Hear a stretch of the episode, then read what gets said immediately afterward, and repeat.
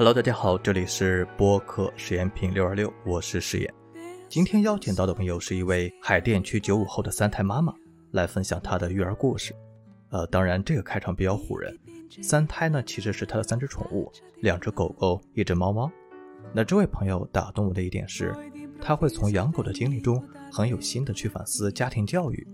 于是呢，我们就从探讨人和宠物的关系互动，延伸到围绕亲缘关系，我们应该如何和父母和我们的下一代去相处。另外，在这期播客，大家也会听到 Don't Stars 嗷嗷的背景音，那这是狗狗们在房间欢快的闹的，也请大家多多见谅。首先，你可以还是分享一下你自己，比如说你现在这个养宠物的情况，养了哪些宠物，然后你目前这样一种生活状态是怎么样的？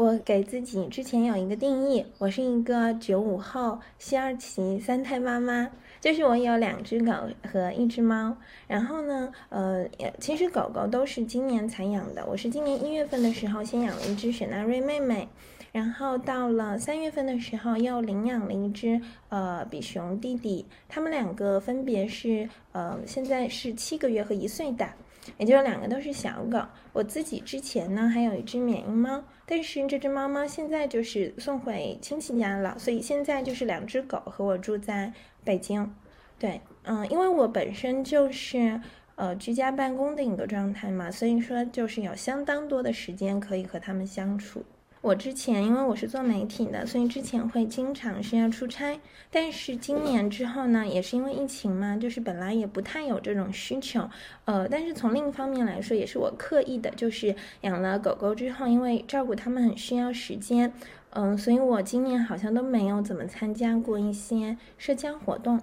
嗯，是是这样的，就是相当于说我的生活状态就是呃，在一个，在一个周围都很。很忙碌、节奏很快的这样的一个互联网环境当中，然后呢，我和带着我的两只狗是这样的一个一个相对来说比较自由的状态。因为你也说了，就是自己是做科技媒体的，像我认识的一些媒体朋友，包括肯定就是你也感受到，其实媒体还是一个呃这种生活作息很不稳定这样一种状态，经常可能比如说半夜熬夜通宵写稿子，然后早上可能也会就日常作息不会特别规律。那对养宠物，尤其是养狗的话，其实它，我觉得可能更需要主人在这块儿的一些这种精力、时间上的投入，以及就是陪伴狗狗，比如说遛狗啊这些生活方式这些调整变得更加规律。对，那所以你自己再去转变的时候，有没有一些呃不一样的一些状态，或者说你自己就是在生活节奏、生活方式上有没有因此发生一些变化呢？我分开来说哈，我做的这个职业呢，它是一个相对来说要很需要我自己去安排时间的。然后我也说了，今年我花了很多时间来跟狗狗相处。这个时候，因为可能我老板他不会听这个节目，我可以非常大胆的说实话，就是。就是我花了很多时间和他们相处之后，我投入在工作上的时间这几个月确实是大幅的减少了。但是相对来说，因为我比较弹性嘛，那可能就是这几个月就可能最后表现到可能就是我的绩效会受一点点影响。对，呃，但是就是说在呃整个日常当中呢，其实大概是这样的一个情况。嗯，我原来就是一个很能早起的人，但是呢，就是之前早起哈，那比如说就是我可能会呃。六点钟左右起来，六点钟左右起来，呃，但但是通常那个时候就不是有一种外界的强迫力量强迫我起来，但是到了比如说现在的话，因为因为早上要遛狗，然后就必须要你可能就至少说你起来之后你要带他们出去。我之前以为这是一个很就是相对来说很容易的事情，因为我又很早起，但是我发现你真的每一天都坚持做这件事情还是挺困难的。有一次呢，就是我没有带它出去，然后，嗯，因为我们家那个比熊它是一定要出去上厕所的，然后我没有带它出去，就是我那天早上有一点，有点懒吧，对，是这样的，然后结果就他就在家里面上厕所了，啊，那个。我看到他上厕所，我真的特别的生气。就但是呢，其实如果我冷静的思考这件事情，这个事情完全是我个人造成的。就是我知道他要他要出去上厕所，但是我因为我自己有事儿，我我又犯懒了，然后我没有带他出去，所以导致了他上在家里上厕所之后，我又而因此就是。我也不说打了他吧，但是就因此对他发了火。然后我回想起来这件事，我就很自责。但是这个事情现在已经发生过好几次了，我必须要去，嗯，去去能够做到，就是是跟他两我们两个探索到一种两个人都能接受的方式吧。就是嗯，之前他还是比如说他憋不住会在家里上。嗯，对，那这个其实还有就是会说到另外一个话题，两只狗狗呢，雪纳瑞是我一直养的，但比熊呢，它是呃从它是另一个主人，就是它之前的主人养不了它了，然后就相当于说把它送给我了，所以说比熊是后来养的，但其实我是一个偏心的妈妈，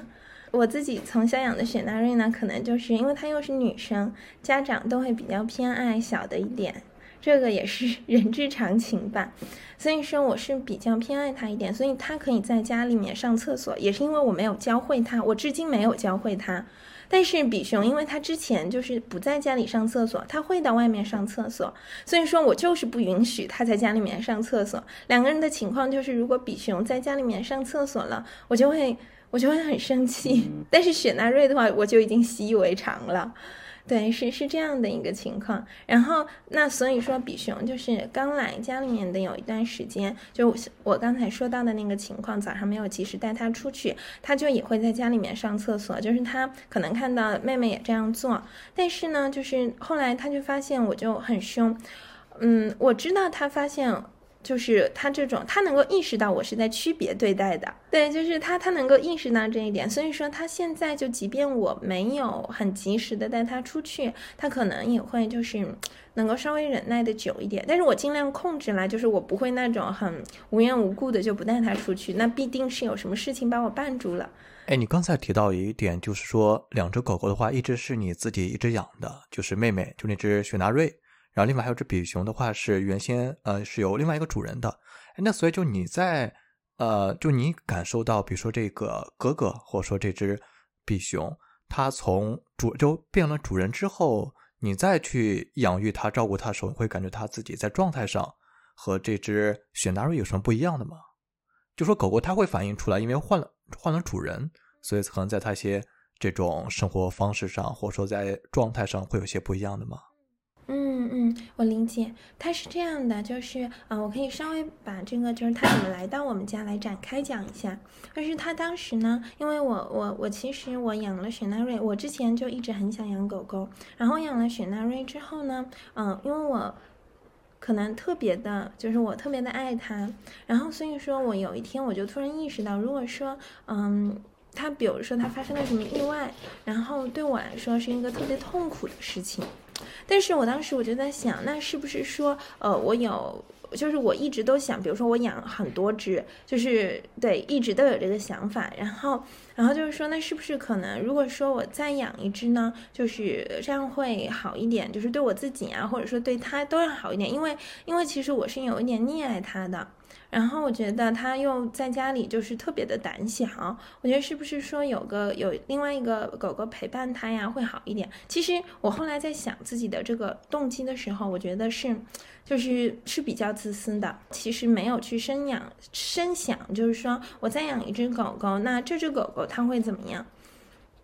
这个问题是我没有，我没有对我当时是没有太多去考虑的。那如果是说再养一只狗狗，当时也想就是说要不要就是养一只特别小的嘛，就是也是就是相当于说三个月然后就抱回来啊。但是就是后来也是因为机缘巧合，就正好就是把这个它就我们家卷卷这个比熊，它的前主人因为一些家庭原因就不能再养它了，然后呢就把我。就让我把它带回来了。卷卷它是一只就是。很成熟的小狗狗，它来我们家的时候就是七个月多，快到八个月嘛。嗯，其实狗狗呢是这样的，就是说它在六个月之后就逐渐相当于说是人类的青春期，一岁呢就完全成年了。所以说它当时那个状态就相当于说人类十六七岁的这样的一个孩子，已经呃性格啊世界观这些都已经形成了。所以说它就是一只很成熟的狗狗来家里。嗯，来家里之后呢，它当时其实我带它走的时候哈，就是。呃，我去他之前的家里把他接回来，然后我当时带他走的时候呢，嗯，他其实一开始是比较抗拒我的，就是他那种抗拒不是说一个狗狗，它看到一个陌生人，它不喜欢你，然后它会去要要冲你叫啊什么的，它不是这样，而是说我叫它呀，这些它都不是特别的有反应，它有一点点怕。但是就是呃，我抱着它回来的那天嘛，就是它在呃那个车上一直就是蹲在我的那个膝盖上，所以就是他当时特别的乖。我觉得他是从那一刻的时候，他自己是知道他呢要换一个地方生活了。对，就是他当时在车上的那种反应，和我之前在他家里看到他的那种反应是不一样的。就相当于说之前是比较抗拒，但是呢，在车上就已经很乖了。嗯，然后回到家之后呢，我觉得他是说他是刚来家里面的时候是会有一点点，嗯。意识到自己被抛弃了的，包括他在很多方面都会显得是一只没有安全感的小狗狗。那比如说，他在家里面啊，他喜欢去睡墙角，喜欢去睡桌子底下，喜欢去睡。卫生间的角落，因为我们家那个卫生间就是有一个玻璃门隔开的嘛，就是，然后他就是喜欢在那个卫生间里面的那个浴室的玻璃门里面，是这样的，就是他他非常喜欢这种。有一次他做错事了，然后我就很生气，我就把他关到了就是原来雪纳瑞的那个笼子里，那个笼子其实特别小，就对于呃卷卷来说，因为呃雪纳瑞就是果汁，它它的笼它只有六斤，但是卷卷有十几斤，所以它的那个笼子，你像。它卷卷筋其实特别小的，然后所以它在里面是不能就比如说舒展啊，或者说在里面站起来都不可以。但是我只是把它当时是作为惩罚关进去了一次，之后它就自己非常喜欢睡到那里面去。就是在一个在一个非常嗯非常狭小的都没有办法就是那个舒展开的这样的一个空间，他就很喜欢里面，因为那个是一个笼子嘛，就相当于说他喜欢那种安全感。特别是说就是有一次，呃，就是我要我他就是也是做错事情，然后呢，就是我当时呃就是很凶嘛，语气很凶，他就自己就主动的躲进了那个笼子，就是他会把那个笼子当做一个庇护自己的地方。对他现在，即便是现在哈，很多时候，嗯，都能够看出来它是那种没有缺乏安全感的狗狗，所以我觉得它一定是知道。就是说它自己换了一个环境生存，但是狗狗它能不能够理解这里面的含义呢？我觉得是不见得的。对，就是我我经常会说，就假设就不要看哦，我天天对我们家就是狗狗们就天天小心肝长小心肝短的。那其实如果谁有吃的把它们领走，估计它们可能会更开心。我刚才还有个问题啊，就是你也提到一开始的时候，毕竟就是自己作为一个妈妈养了两只狗的妈妈，还是会偏心的。那你现在再去照顾两只小家伙的时候，还会有这样一种心态上的一种倾向性吗？比如说偏向妹妹？应该是说，我一直都有意识到自己的偏心，并且呢，就是说我尽量的在一些物质方面，尽量的能够呃做到一样，甚至说对卷卷更好。但是我之所以这么说，是这么做的一个前提是说我意识到了自己是有偏向的，所以内心觉得愧疚。呃，我以前真的是不太懂，就是为什么是说父母对孩子，嗯，可能家里有好几个孩子，特别偏爱某一个，我我真的是不特别理解。但是我现在是是能够理解的，或者说就是能够对这件事情有更多自己的一些感觉。我为什么会更喜欢妹妹一点呢？这个就是。我觉得很多时候，一个是说他跟我相处的时间更长，另一个是说就是当时卷卷刚回来的时候，他其实是嗯，就是又又是一个男生嘛，他当时有点发情。就是如果你养过狗狗就知道，就是如果狗狗发情了，其实是特别不好管教的，而且它就会很想出去，就不怎么粘人。然后，但是就是果真是那种。特别胆小，然后特别黏我的狗狗。嗯，我那个时候就是，比如说我，呃，夜里啊，在去洗手间，然后洗完澡出来，就是果真再困，它都一定会去等我。就是是是这样的一个情况，所以说他给予我更多的情感反馈。那这种时候，我就会不自觉的偏向他。对我，我仔细想过这个问题哈，我觉得这是最主要的一个原因。因为如果是从其他方面来说，那卷卷都要比果真要好很多。因为他他又会自己上厕所啊，然后长得也更漂亮，嗯，而且就是也是那种，就是其实也挺粘人的，就过了发情期之后嘛，现在也挺粘我的。嗯，就是卷卷要比果汁要更好，但是就是说，但果汁它可能在情感互动上面对我表现出了更多的这种依赖性。那可能这是导致我会有这种不自觉的偏向一个最主要的原因。不过就是说，可能这个这个这个情况在卷卷刚回来的时候要多一点，现在的话就已经几乎不太会，至少我不太会，就是说，呃，觉得自己表现的很过分啊，是是不会有这种情况了。我尽量是说两个两只狗狗给他们呃一样的情，就是。吃穿用度啊，都是用一样的，然后也尽量是说，就是我抱一个，另一个我也抱，因为他们真的会吃醋。就比如说你抱一个，然后另一个就会立刻就会要，就即便在远方也会一直就会跑过来，然后让你抱抱。他们会意识到这种的，所以说这些我都尽量做到一样的。对，是是这样，但可能是说，在自己的心底里面，或是会是会有偏向的。这个可能呃，就是是我觉得，那父母也是一样，都会有偏爱的。哎，那你说的就是自己感觉到自己在偏心，那具体是通过什么感觉到的？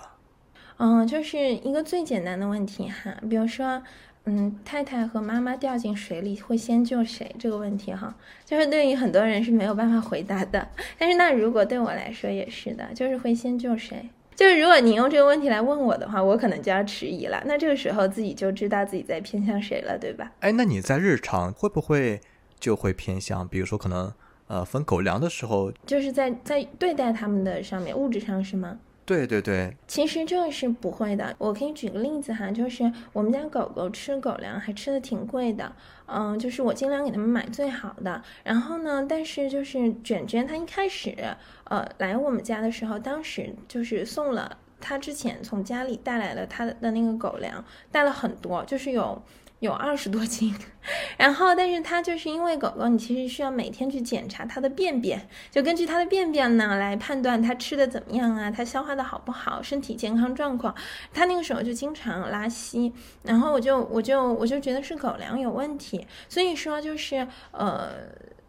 我我就没有再给他吃他带过来的那个狗粮，然后我就一直在在换那种狗粮，就是反复给他去找不同的牌子啊，然后这种就是想通过每一种牌子来。他拉的那个便便来比较，他可能哪一种对他来说更好？那所以说从他嗯过来就是到现在的话，可能已经换了好多个牌子了。所以说就是这一点的话，我觉得还是在在生活上还是非常用心的。但是为什么就是说嗯嗯，就是觉得自己知道，觉得自己会有偏向呢？就是嗯，这个其实表现的不是在我。物质对待他们上面，而是表现在比如说，我可能会对果汁会更有耐心，然后对卷卷呢，相对来说，就是因为他又比较懂事，然后就其实你比如说，我对果汁发十遍火，他可能不会有任何的改进，但我对卷卷发一遍火，他就会有改进。这也是是说，就是我。通过养他们，我深刻的知道了为什么就是会哭的孩子有奶吃，而且为什么是说有一些孩子他不成器，但是父母就反而会越爱他，是这样的一个情况。刚才其实你也分享自己日常生活去照顾两只狗狗这样一些体验，你从什么时候或者说怎样的契机，然后决定自己去养宠物的？我一直都很想养一只狗狗，小的时候就是看那个多乐士墙面漆的广告。然后那个里面有一只大金毛，特别威风，特别可爱。然后我当时我就觉得，我将来一定要养一个这样的狗狗，然后就又可以当枕头，然后又有安全感。因为其实我是那种还挺没有安全感的人，就我觉得狗狗是一种。他不会因为你对他，呃，你可能对他，因为当时就很天真嘛，觉得你可能对狗狗啊不会不会就是特别好，但是狗狗会对你特别的好，就是当时是觉得他一定会无条件的爱你。事实上，我们在很多呃小说啊电影里面都是这样去设定的，但其实我养了狗狗之后，发现这不是这样的。但是当时是不知道的嘛，当时就觉得啊，我一定要找一个特别爱我的，然后所以说，嗯，就是一直都很想养。养了猫猫之后呢，因为猫是就是它是那种跟你的情感互动非常有限的。我们家的猫呢，它又很高冷，它其实一天当中可能二十四个小时有十六个小时都在睡觉，剩下八个小时呢，还有四个小时要自己在玩，就是它它不会去不 care 我在做什么，所以说它跟我的情感互动是比较少的。然后我当时我就想养一只狗，那正好就是说今年呃。就是也也是有时间嘛，然后各个方面我也觉得也都可以，所以说就是养了，是是这样的一个情况，对，就相当于说实现了长久以来的梦想。哎，那养了之后有没有发现，就是和自己之前的一些预期、一些想象不一样的地方？有很多也想象的不一样，比如说哈，就是嗯，最简单的，其实我当时把养狗狗这事儿养的特想的特别的简单，我我我其实真的没有之前没有想过要对他们有什么样的付出，我当时我就知道，比如说每天要出去遛他们，但我觉得这个对我一个每天都要步行一万步的人来说，这好像没什么问题，但是就是当时是这样想的，养了之后才发现根本不是这样，全都是骗人的。就是果汁儿，它三个月的时候过来，你就会发现你需要担心很多的事情。就是从一开始啊，就是它，我刚才说了，你需要每天去呃担心它吃的东西。那比如说，呃，它吃吃了这个东西之后，可能就会拉的便便就不太一样，因为你要去观察那个便便的色泽啊，还有那个质地啊。我在这里就不展开了，反正。然后，对对对，然后就是，反正你每天都要去关心他这个事情。那那然后呢，就是这是第一个问题。那那其实之后呢，就是相当于说，呃，遛不遛它倒还有问，呃，还好。但是比如说小狗狗哈，像果汁，它就是一开始的时候，它就会喜欢满地找吃的。你给它一块石头，它就会往嘴巴里放。这时候你就会很担心啊，那你就必须要把家里的卫生啊都搞得井井有条。我以前觉得就是我自己可以搞家里卫生，但我养了狗之后发现我必须要。找人来打扫卫生，就是这样的一个情况。然后对，然后你可能你还要对它进行一些训练，比如说教它上厕所，教它不要在地上捡吃的东西，或者说把吃的东西要吐出来，这些你都要去训练它。那我训练狗狗其实训练的很糟糕，就果汁现在什么也不会，都是我没有教好它。这时候我就开始很自责。对，是是这样的，你会去担心他，就跟养一个孩子一样，你会要去担心很多很多，就是他的日常生活。只不过是说，我觉得有一个根本性的区别是在于说，养，嗯，你对于狗狗的时候，因为它它没有，它在你面前没有反抗能力。这个说起来可能很残酷哈，因为那比如说孩子，啊，婴儿在。家长面前虽然也没有反抗能力，但是你会顾及到，比如说对于他以后啊长久，那比如说他现在小的时候，你可以打他骂他，你会不会担心他将来给他留下阴影？你会担心，但可能对狗狗的时候，很多时候人是不会去想到这一点的。对这个的话，就是因为他们不会对你进行反抗。他们会给予你一些负面的反馈，比如说，哎，我们家狗在叫，就是，嗯，负面的反馈就是说你骂了它，然后它可能就会要跑到一个角落里躲起来，然后呢，它很伤心的时候，你意识到你自己这样做是不对的，你会自责，是这种负面的反馈。但是它其实从根本上来说，它是不会去对你进行一个反抗的，即便你骂了它，那可能它过了一秒钟，你有吃的，它也会过来。是这样的一个一个相对来说，在这一方面，你可能不太会去担心，对于他心理上造成的一个，只要不是很重度的那种伤害哈，你不太会去担心这些。但除此之外，其他我真的觉得跟孩子没有任何的区别。刚才就是听你分享的时候，你也会就是以这样一个一个比较明确这样一个家长或者说一个妈妈的这样一种心态来去看待你去照顾养育这两个小小动物，然后包括我们自己经常会在生活中就是。看到大家在去养宠物的时候，也会以这种家长的心态，所以我也挺好奇，也是想和你探讨一下，就是为什么，呃，我们会习惯用这种父母的心态来去养宠物呢？比如说养宠物和养养孩子肯定会有些一样的，但是还是会有些不一样的。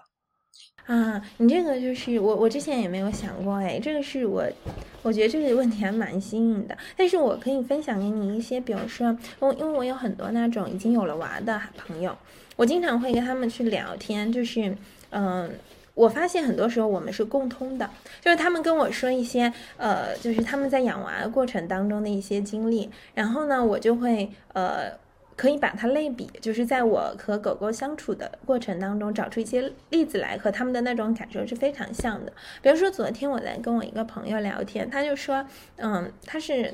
他已经就是快到四十岁了，他女儿还特别小，才两岁。然后呢，他就是说，他就说，呃，其实就是自己是真的很没有耐心哈。他说他女儿虽然说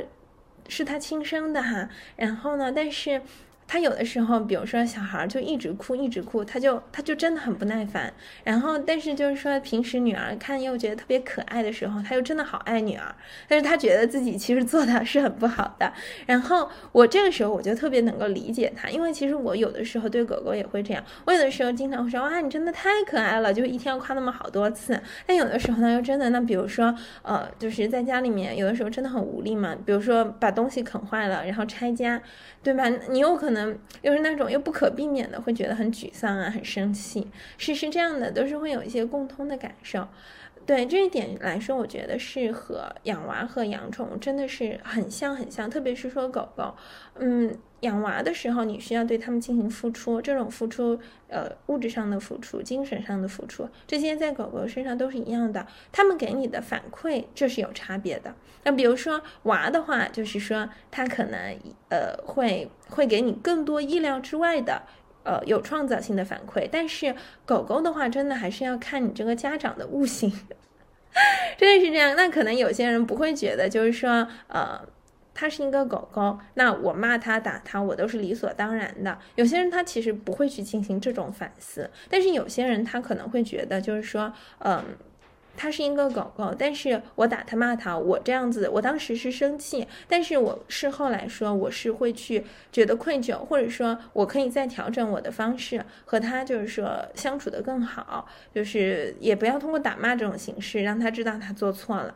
对，这是不一样的。还有就是说，相当于说，对于呃，对于生命体验的这种这种深化吧，呃，两个都是两，就是养娃和养宠物都是可以非常加深你对于呃对于这种生命的理解。就是我以前其实不是特别理解，就是父母和孩子之间的关系，因为其实相对来说，我我是那种在成长过程当中父母参参与的很少的那种人。我一直是属于那种比较比较独立的长大，然后呢，但是就是我在养了狗狗之后，我就现在比较能够知道“养儿方知父母恩”这句话了。对，就是我能够，那比如说，我就我们家我这儿，那可能。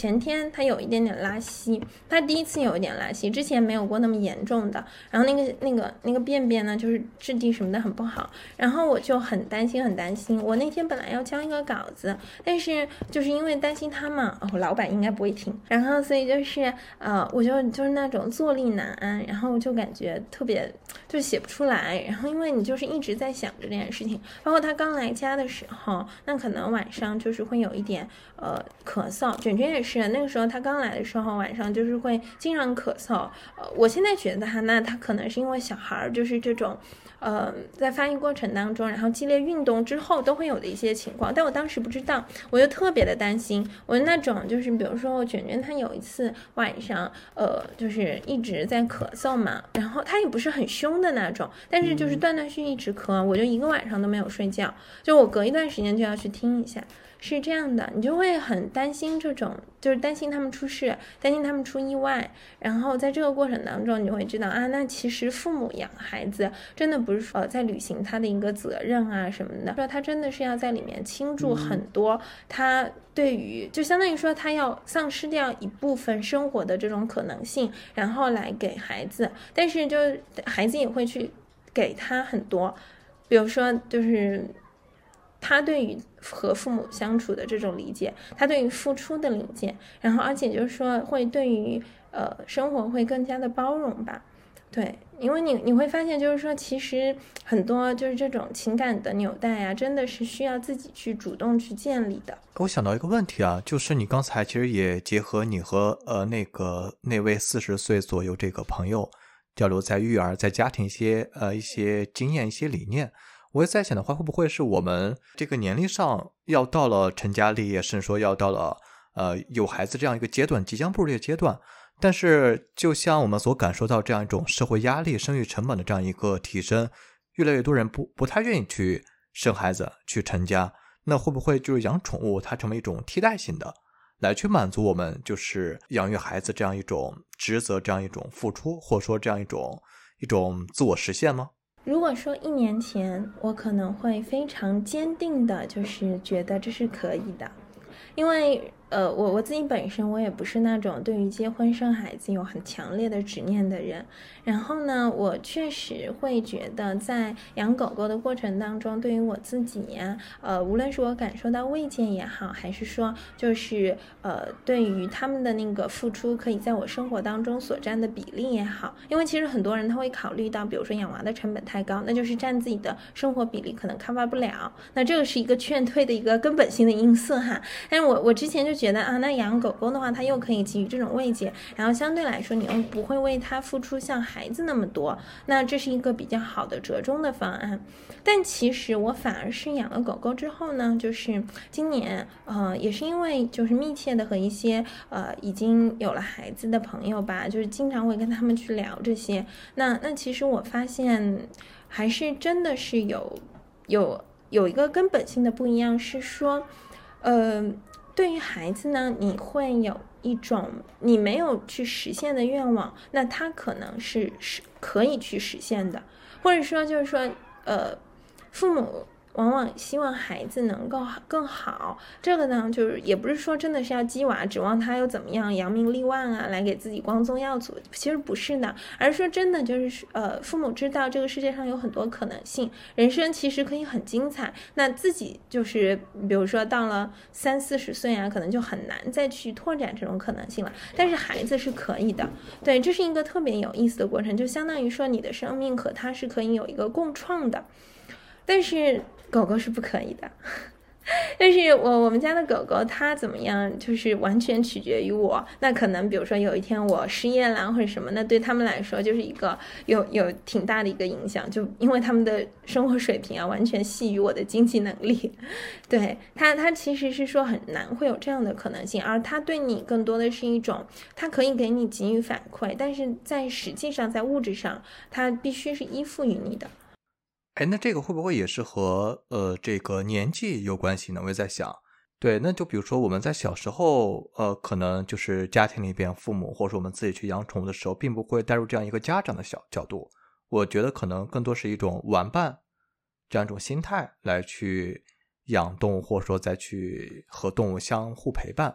甚至说可能到了这个老年，包括我们经常也会在呃身边一些这个呃家呃这个长辈，或者说一些。在新闻上看到老年人他们去养宠，我觉得也是一种相互陪伴，可能比较平等这样一种心态来去看待他所来去看待这个宠物，或者说他所这个付出时间精力陪伴这样一个一个对象。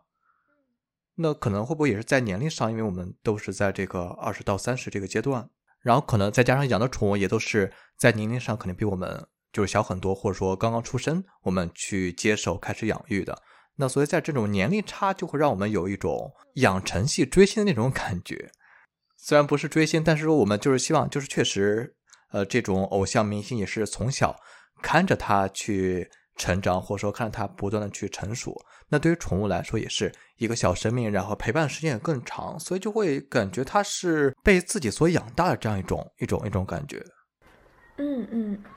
啊，这是我觉得，其实你想问的一个核心，是不是说为什么就是说我们和宠物现在越来越多的年轻人把它定义为这种家长和孩子的关系，但是好像在我们小时候那一代，其实人和宠物的关系不是这样的。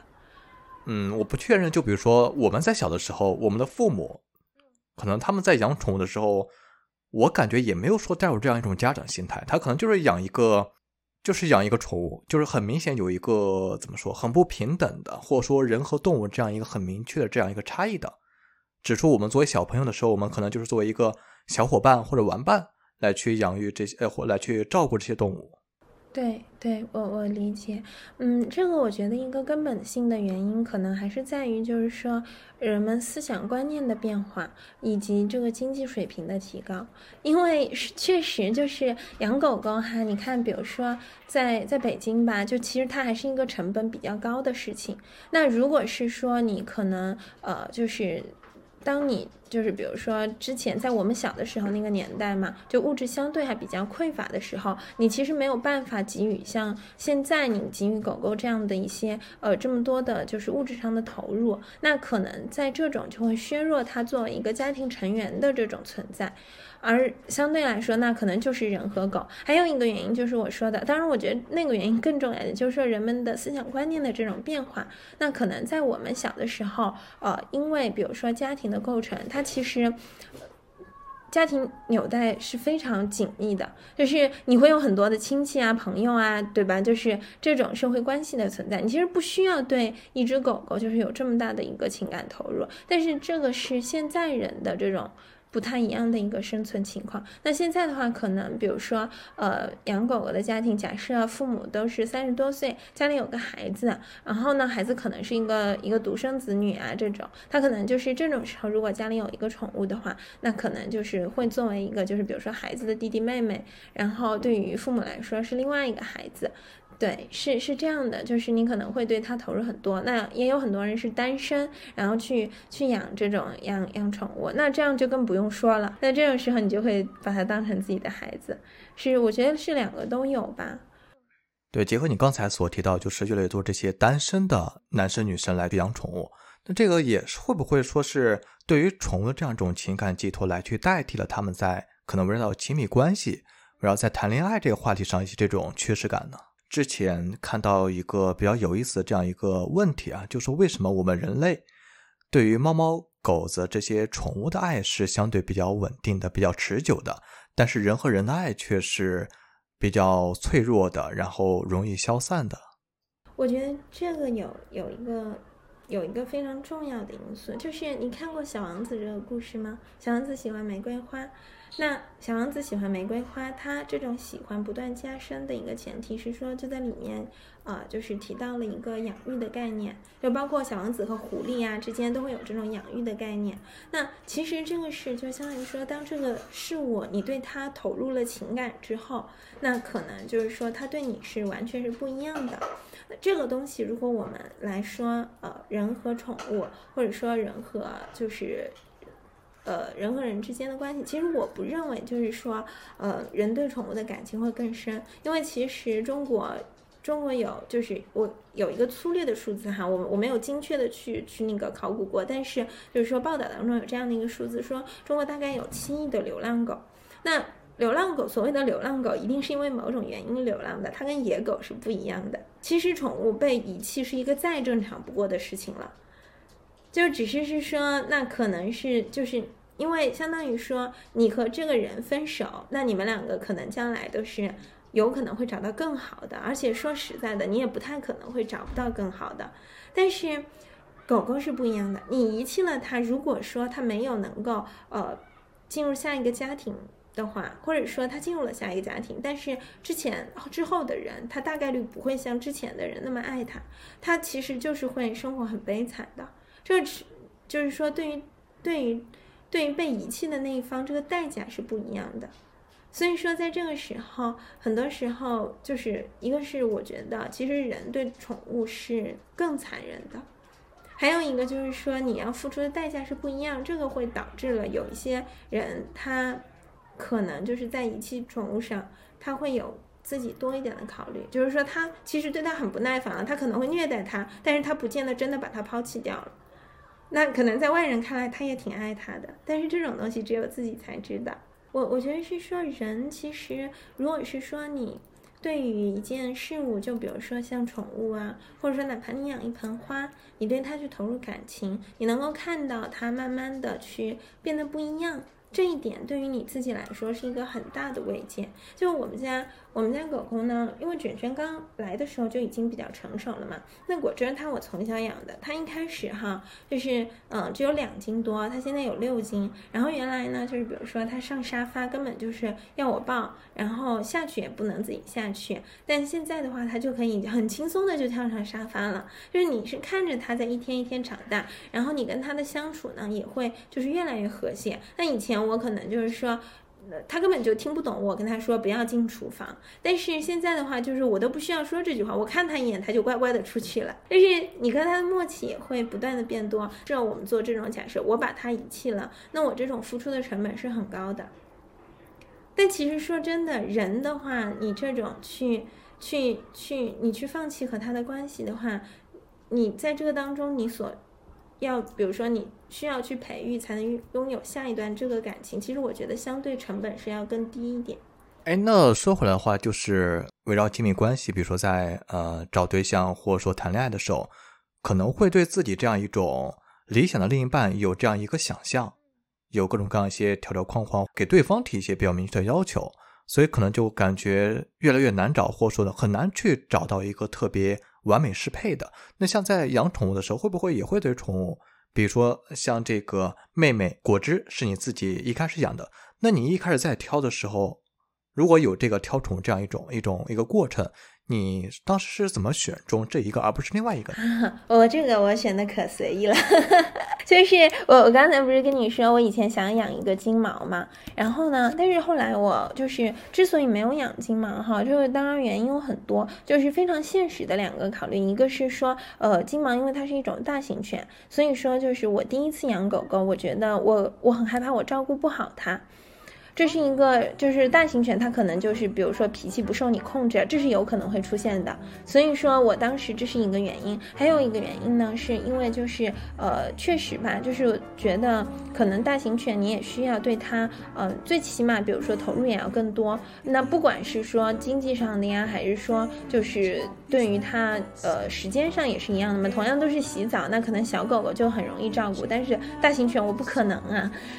所以说，对，这这。是，这是两个最主要的原因。那我当时就是没有去选一只金毛，当时想选雪纳瑞呢。其实这个也是跟小的时候，呃，感情经历有关。小的时候，我记得那个时候可能才还没有十岁吧。对，就那个时候，呃，在。在一本小说上面看到了这个名字，其实我这么多年我根本不知道雪纳瑞长什么样，因为我我之前真的不是很关注这些，但是呢，就是这个名字让我有很深刻的印象。然后那，之后就是说养狗的时候，呃，我就说啊，那要不就养。呃，就养这个吧。然后事实上，果真也不是我自己选的，是我一个好朋友。就是当时，呃，因为一月份的时候北京也有疫情嘛，然后当时也没有去到某个犬舍，而是说就是在呃在那个。网上相对也比较随意哈，就是找了一个找了一家店，然后呢，当时觉得跟老板沟通一下呢，老板也挺热情的。然后因为考虑到这一点嘛，因为可能就比如说，如果老板不热情，狗狗生病啦什么的，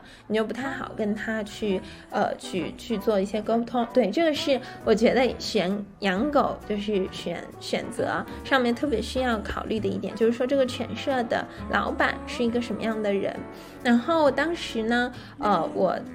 呃，我朋友他就说，呃，就是他觉得那个灰色的好看，因为雪纳瑞主要是有酱颜色和黑色黑白的两种，他觉得那种好看。然后，然后，但是那种呢，就是呃，特别是说当时老板就是还有一只很稀有的咖啡色，他就是说他觉得那个稀有的咖啡色最好。然后，但是呢，我当时就是我说，我，不要，因为我觉得就是说，人的话长得好看的人哈，通常自知道自己好看，那所以说这种。通常脾气会有一点点奇怪，这是我的一个偏见。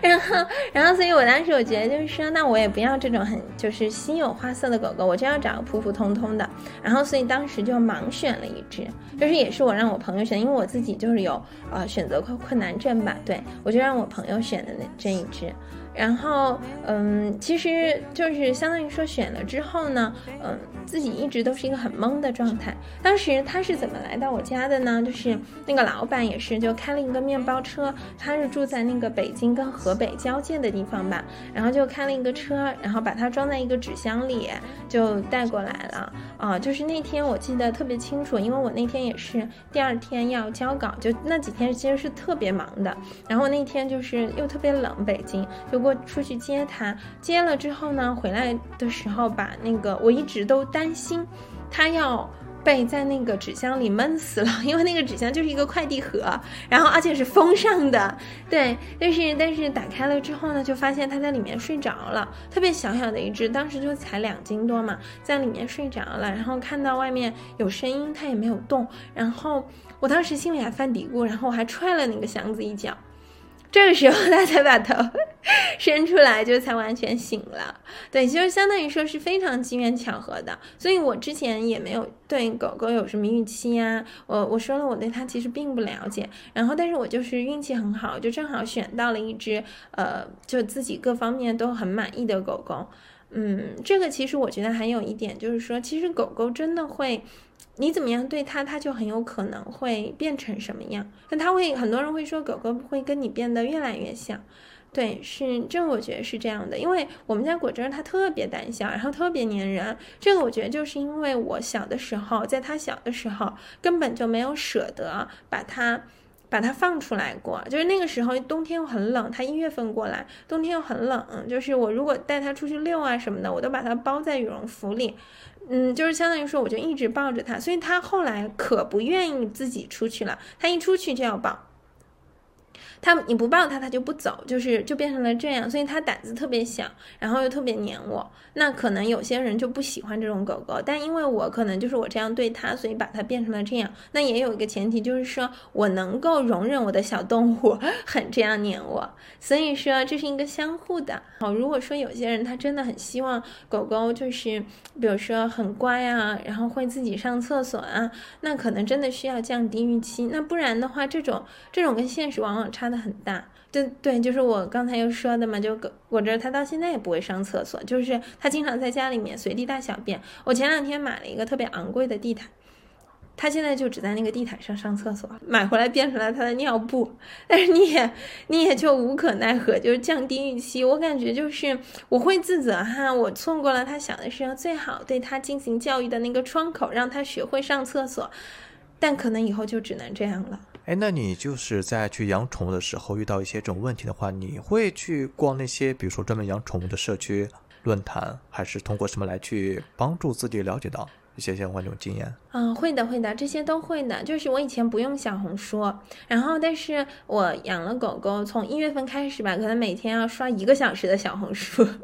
就我只在上面刷养宠物，对，就是就是这样的，因为你就是说你要去了解它嘛，而且也就是我诚我真诚的推荐那些就是如果养想要去养狗狗的人哈，就是虽然说狗狗它其实如果说你真的没有时间照顾它。也不太需要你去，就是它自己也可以啦，就你给它吃的呀，或者说玩具，它自己也可以。但是如果是说你想要收获一只很好的狗狗，除了少部分少数人，它是因为就是运气很好。买到了特别聪明的狗狗，大多数人呢，就是真的是说你怎么样去对它，它就会变成一只什么样的狗狗。所以你要是想要一只特别聪明啊，然后嗯，就是各方面生活习惯都特别好的，那你一定要有耐心的去教它。这个时候就比如说，你就得自己先去学，去了解这狗狗的这个动作代表什么含义。那比如说最简单的就是狗狗叫，它喜欢叫，它为什么喜欢叫？它可能就是它不同的叫声是有不同的含义的。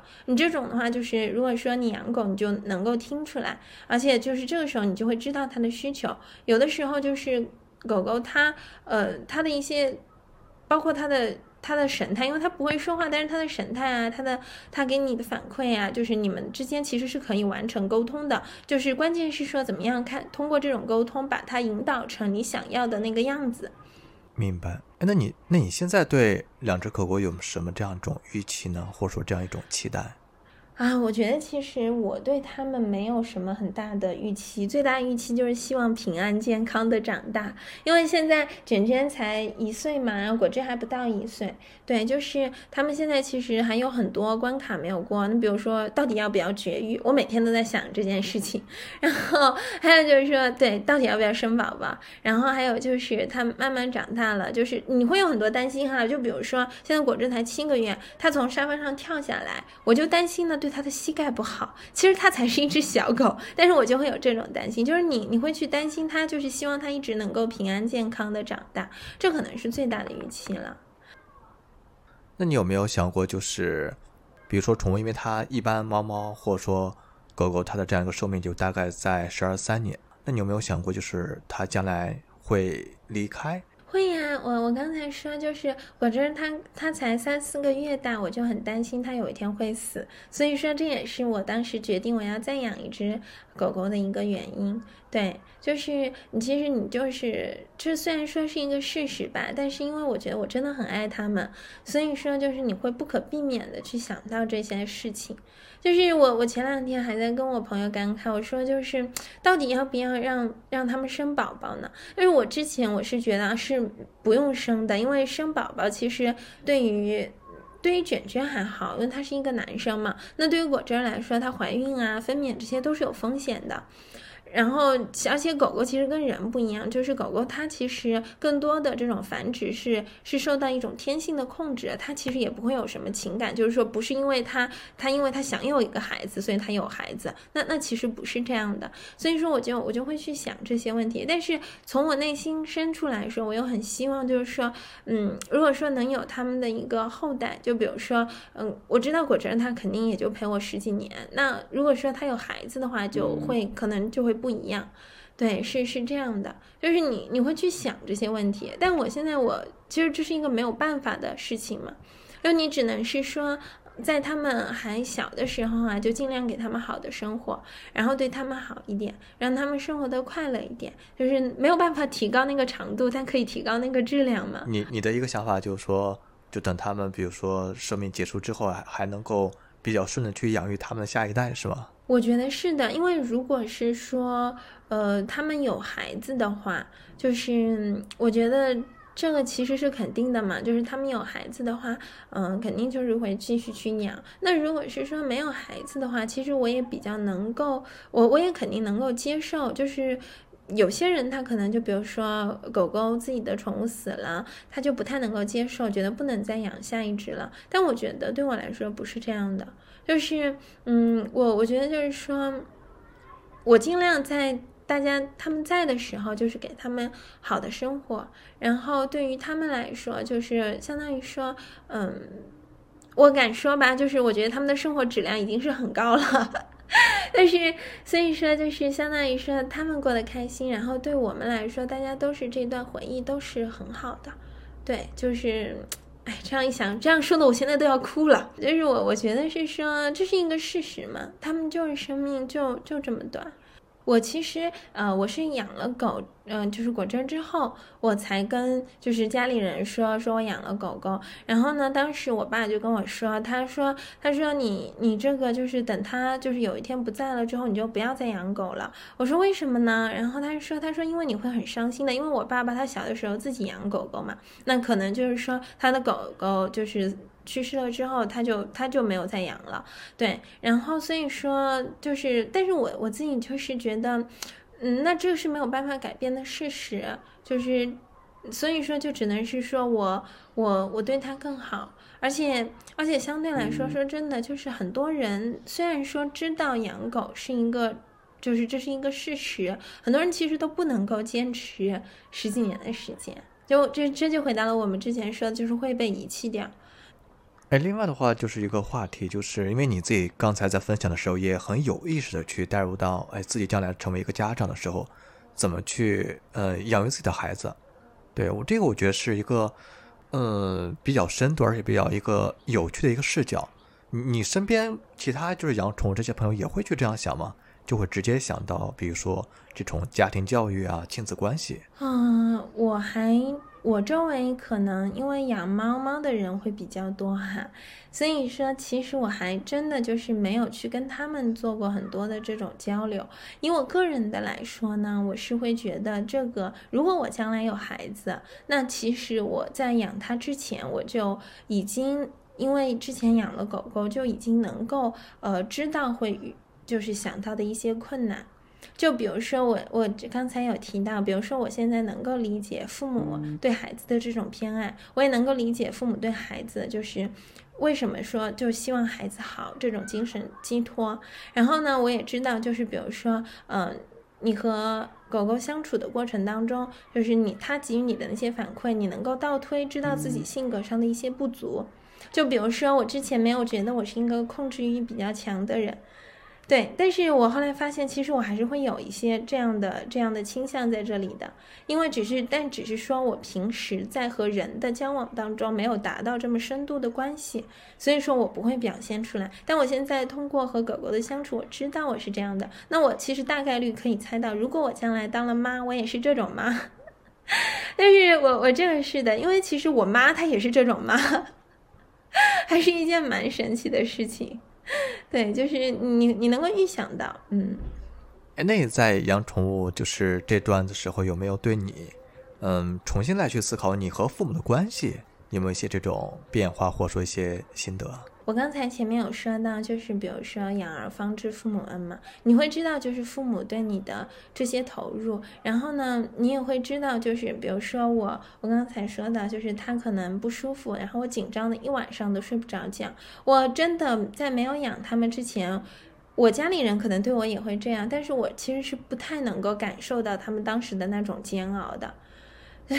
对对是是这样的，就是，但我现在是真的完全可以理解，包括就是说害怕会去失去，然后呢想要给他更好的环境，呃，然后呢就是。呃，觉得可能生命是一个共同去探索的这样的一个过程，因为你可能你就是通过和他的相处嘛，你对你自己的这种了解也在不断的加深，这些都是的，就是像我刚才说到的，我之前没有意识到我是控制欲很强的人，但我现在意识到了，而且我能够看到，就是呃，我妈妈她对我的一些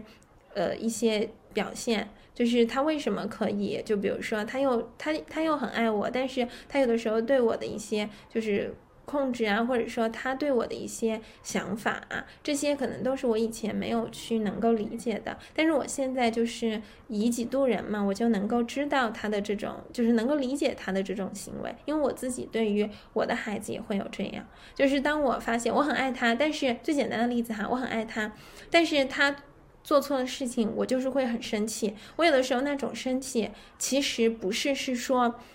不是，是说，就是说我因为他那个事情生气，就比如说他怎么都学不会在正确的地方上厕所，那这个事情如果倒推看来是我没有教好他，所以这个时候我就很轻易的能够理解为什么是说有的父母很优秀，然后养出了就是可能孩子比较平庸，这时候父母往往会崩溃，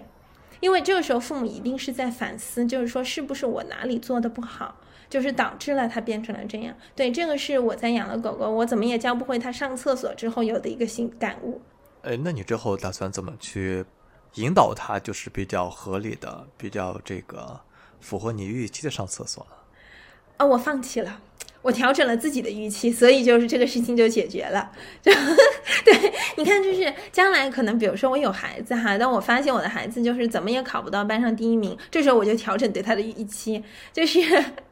对对对，就是放弃了。你其实这个就是，嗯，一个去妥协的过程嘛。对，是是这样的。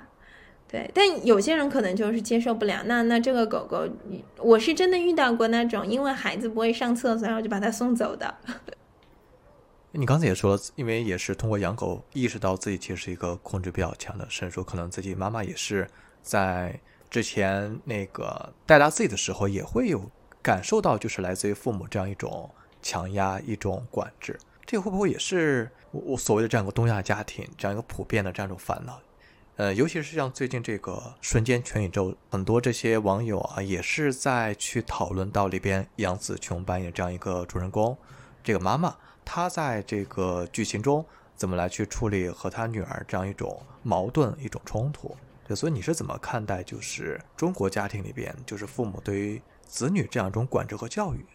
这个的话，我觉得是，比如说在我们小的时候，那个时候，甚至是在我们之前，哈，就是父母和孩子的这种，就相对于等级感吧。然后，因为你等级有等级感，你才能够管制和教育嘛。这种是是很强烈的，就是我感觉自己的同龄人当中，特别是说有很多就是。是就是在这样的环境当中长大的，只不过他表现出来的是更软性的形式。你比如说，他们的父母可能不会去跟你说，就是不会去跟他们说，就是说你不能做这个，你要这样。他们可能不会是这样说，但是他可能会说，那比如说我有朋友他在国外读书，他妈妈不跟他说，就是说让他来回国，但是呢，就是他妈妈就是会跟他说，他最近身体怎么不好啊？然后或者说就是别人家的孩子回国了之后，就是呃怎么样怎么。么样，就是过得特别好，然后家里都特别幸福，就是会有意的，就是非常多的去说这些，那会给他一种隐形的压力。有很多时候，我们是感受到的是这种隐形的压力，但是如果是说就是。父母对孩子的管制，很多时候，我现在自己，如果是说从我就是养狗狗的这件事情上，我能够感觉到的一点是说，我之前很多时候我是觉得父母一定是特别爱自己的孩子，他才会这样。但是我现在觉得这种爱是相对来说是比较复杂的，因为我有的时候，比如说我对我对我对他们发火，有的时候真的不是因为就是。就是他们做的有多么的过分，而且说实话，我内心是明白，就是我正在做什么的。但这个时候发火是为了宣泄情绪，就是我对他们的管制，我能够感受到我的一种权威感。我觉得父母他们如果是说来类推的话，他们肯定也会有，呃，就是也会容易有吧，就可能会有这种这种类似的感觉在里面。这个就相当于说。它就是一个关系当中正常的一部分。那如果是说超过了一定比例哈，就比如说他特别的注重他的权威感，而完全不考虑孩子，超过了一定的比例的话，那不可避免的就会走向伤对孩子的伤害。但如果是说是在一个正常的比例当中，大家都找到一个可以接受的方式，那就是我觉得还是相对来说是比较正常的。因为管教也不是说都完全不好。就是我，我是还是要看，就是说，嗯，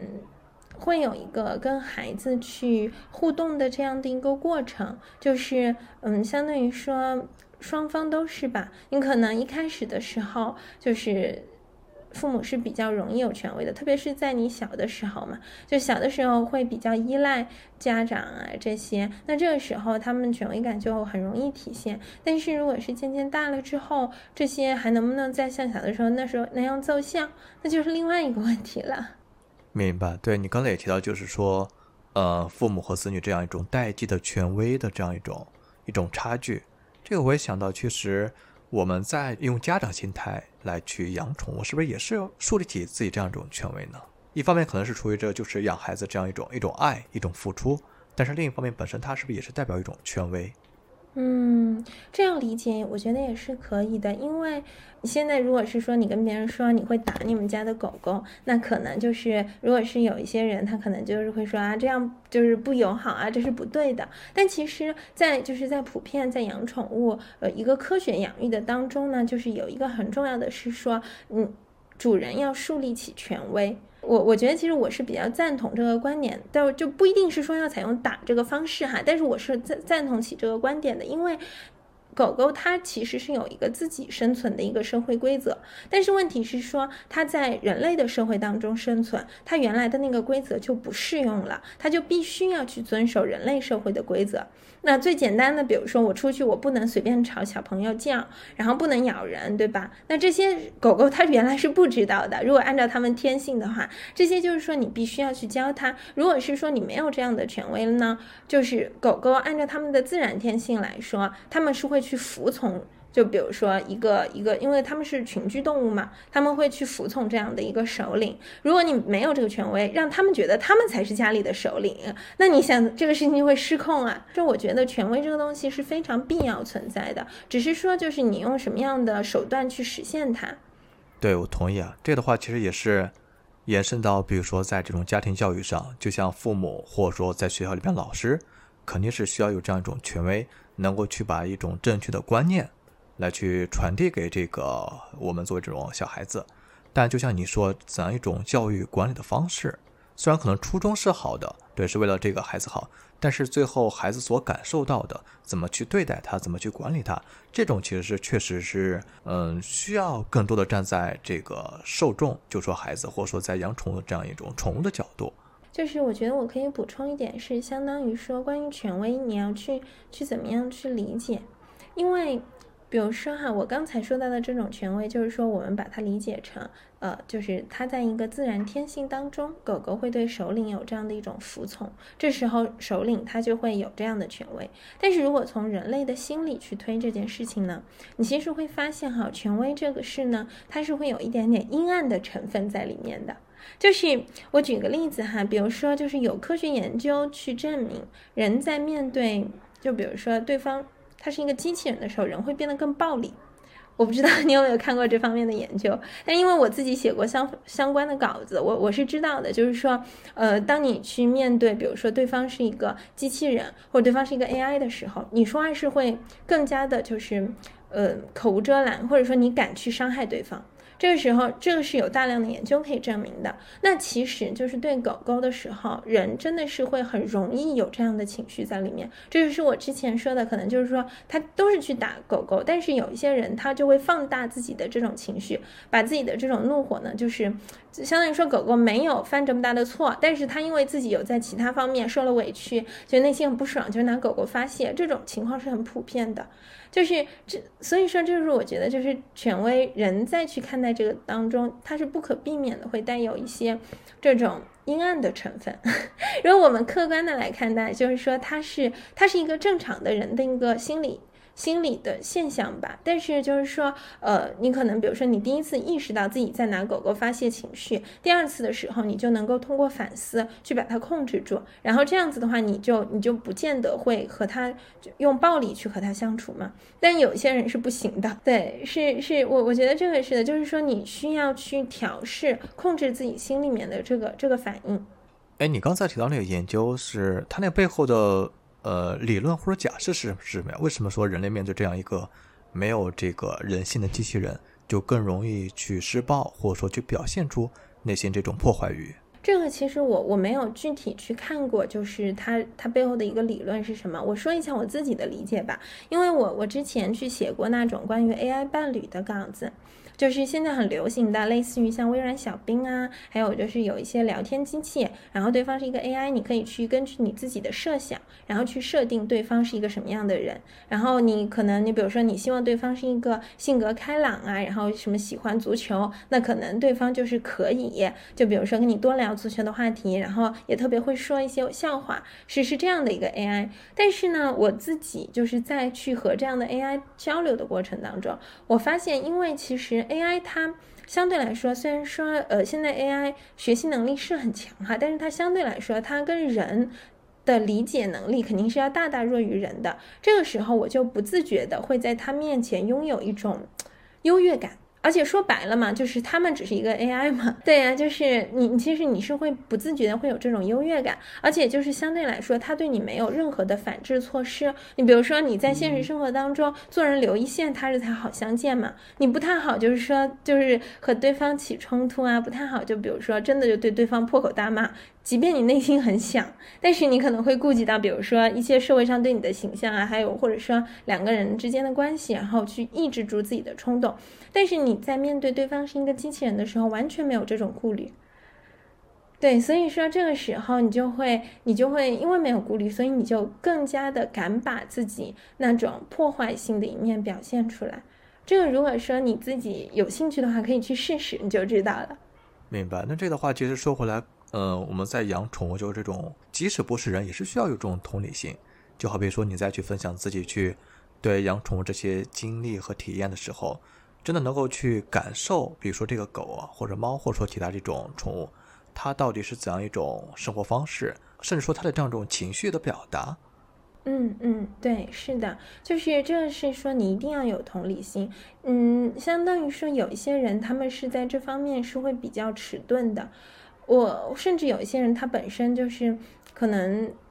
就是我说的不太好听一点、直白一点，就是说他可能真的就是会在宠物身上发泄自己的一些怒火，表现的极端啊，就是那种什么虐狗、虐猫的这种现象嘛。对，所以说，但是就是我自从自己养了之后呢，我就能够发现，嗯，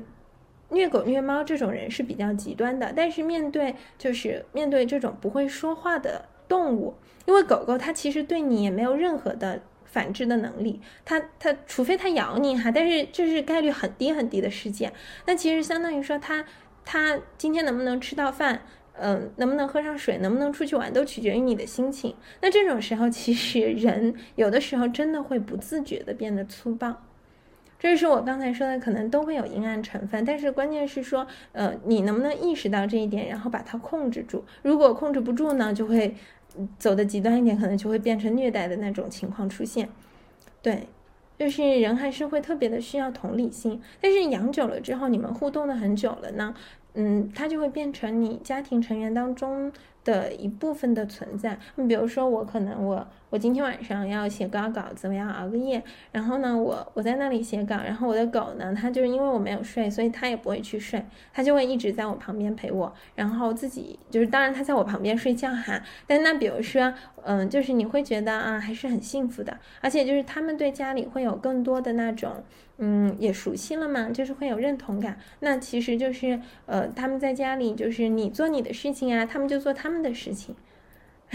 然后，但是你你可能就是说你需要他们的时候啊，那比如说喊一声名字就会过来。所以这是一个是一个我觉得还比较好的状态。但是我现在因为因为他们现在还比较小，我有些朋友他们养狗狗养了很久之后，就反正和我说和养孩子真的是没有什么好大区别。哎，你刚才提到这个机器 AI 的话题，我有想到，不知道你有没有研究过这个，像这种机器宠物、机器狗，或者说那种四足的那种形态的一些机器人。像去年的时候，我记得好像还又有一波热潮吧，比如说那个小米发布的那个叫铁蛋，还有一些其他公司也在做。嗯，这种机器生物的话，你觉得话就是它的这样一种，呃，一个目的，或者说它就是大家对这样一个需求是什么呢？我觉得现在如果说愿意买这些机器宠物的，其实并不是有多少是基于对宠物的那种需求，因为宠物更多的是情感价值嘛提供的。但是机器现在去买机器宠物的，我感觉很多还是那种极客，把它当做一个很酷的，对对对，是是这样的。因为我觉得是，如果是我个人我。个人的话，我已经算是比较对于这种东西比较感兴趣的人了。但是，就是如果是我个人的话，这样的宠物和真正的狗狗，它所能够提供的价值，我觉得是完全不一样的。就比如说哈，我举个例子，就是狗狗它们的脑袋，其实不要看它们，比如说那个毛很长啊，或者长得不一样，但其实它们有一个圆圆的脑袋。大多数的狗狗，就是你摸它的头，它是那种圆圆的头，这种头就其实。中国的婴儿很多都是扁头啦，我自己头也是的，就是这是很正常的嘛。但是，但是就是说，他们都是有一个圆圆的头，然后就是你那种你摸它的时候，你会觉得特别的可爱，就是感觉你在摸一个小婴儿一样。我我每一次摸我们家那个摸我们家狗，我都是这种感觉，我都觉得天呐，太可爱了。但是机器狗狗能有吗？即便是说它能够把形态做得很逼真，你也知道那个那并不是一个血肉之躯，就是。你对它的那种担心是和你对狗狗的担心是不一样的。我对他们最担心的是说他们遇到意外，他们他们可能就是生病，然后可能会死的，就是这是我害怕失去他们。但对于机器狗狗，你不会有这种担心，所以我觉得这是一个根本性的不同。我觉得我只能跟大家强调的就是说，比如说养狗狗还是一个要慎重的事情。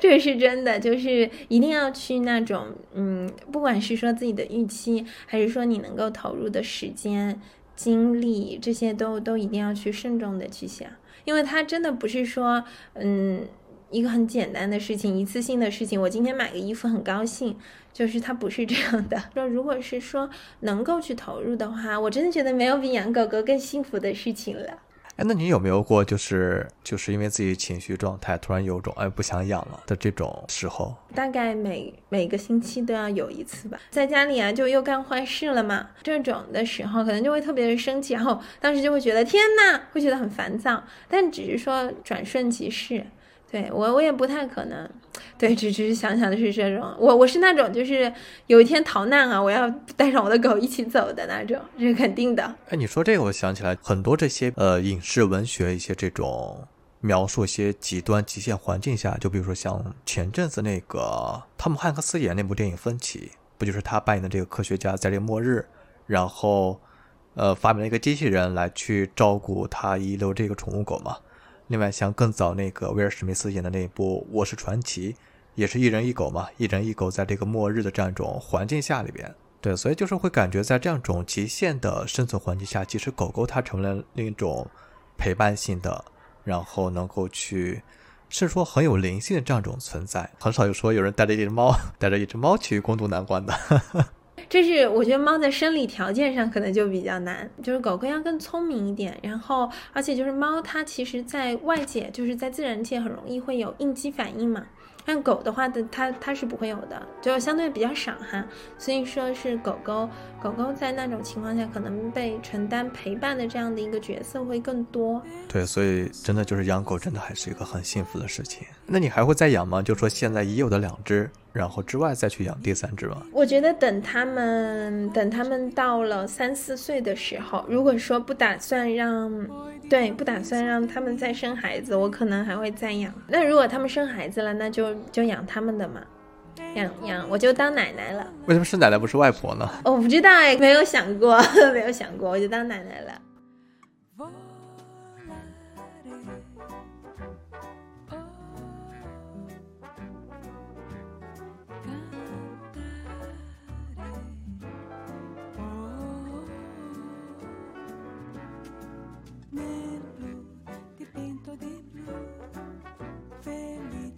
Stare lassù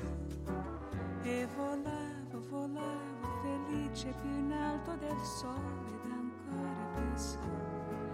mentre il mondo pian piano spariva lontano laggiù. Una musica dolce suonava soltanto per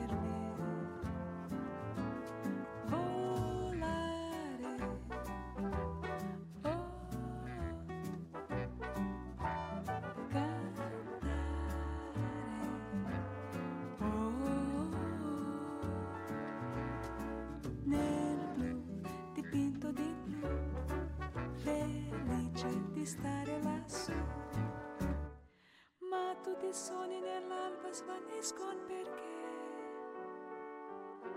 quando tramonta la luna l'importa con sé. Ma io continuo a sognare negli occhi tuoi belli, che sono blu come un cielo tra punto di stelle.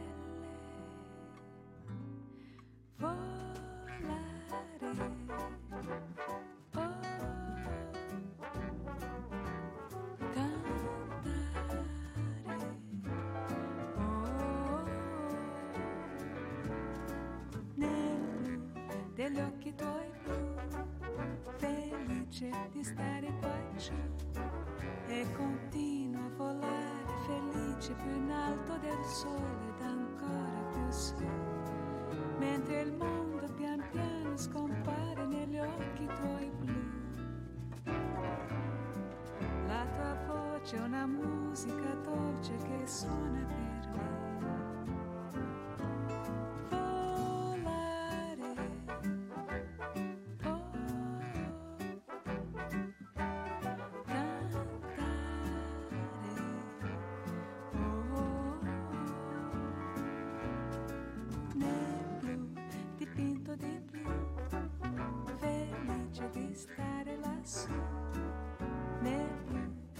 degli occhi tuoi blu, felice di stare qua giù,